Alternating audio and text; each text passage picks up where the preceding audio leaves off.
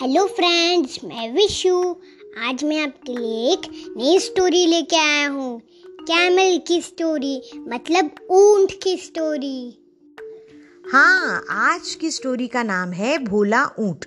ऊँट मतलब कैमल तो कैमल कहाँ पे पाया जाता है? जहाँ पे डेजर्ट होता है।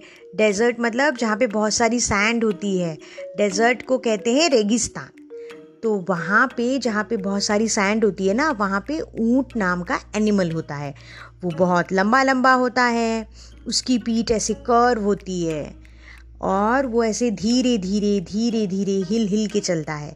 तो आप अगर कभी राजस्थान गए तो आपको ऊँट ज़रूर दिखेगा।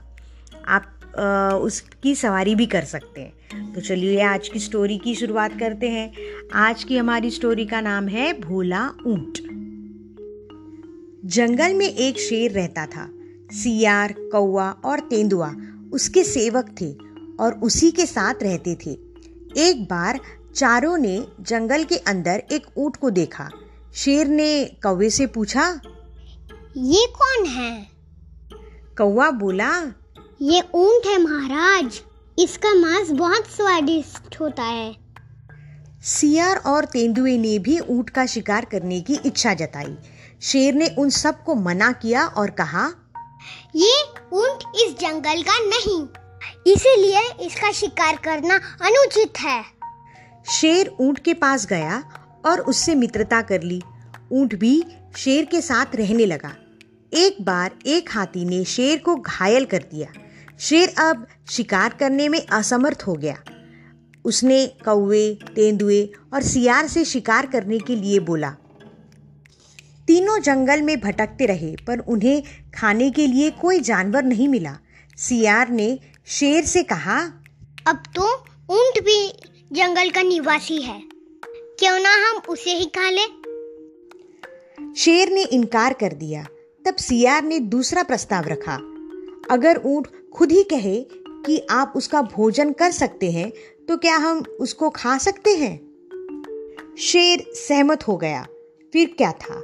चालाक सियार ने ऊँट के आगे शेर को कहा कि शेर उसको खाकर अपनी भूख शांत कर ले। कौवे और तेंदुए ने भी ऐसा ही किया पर शेर ने उनको खाने से मना कर दिया।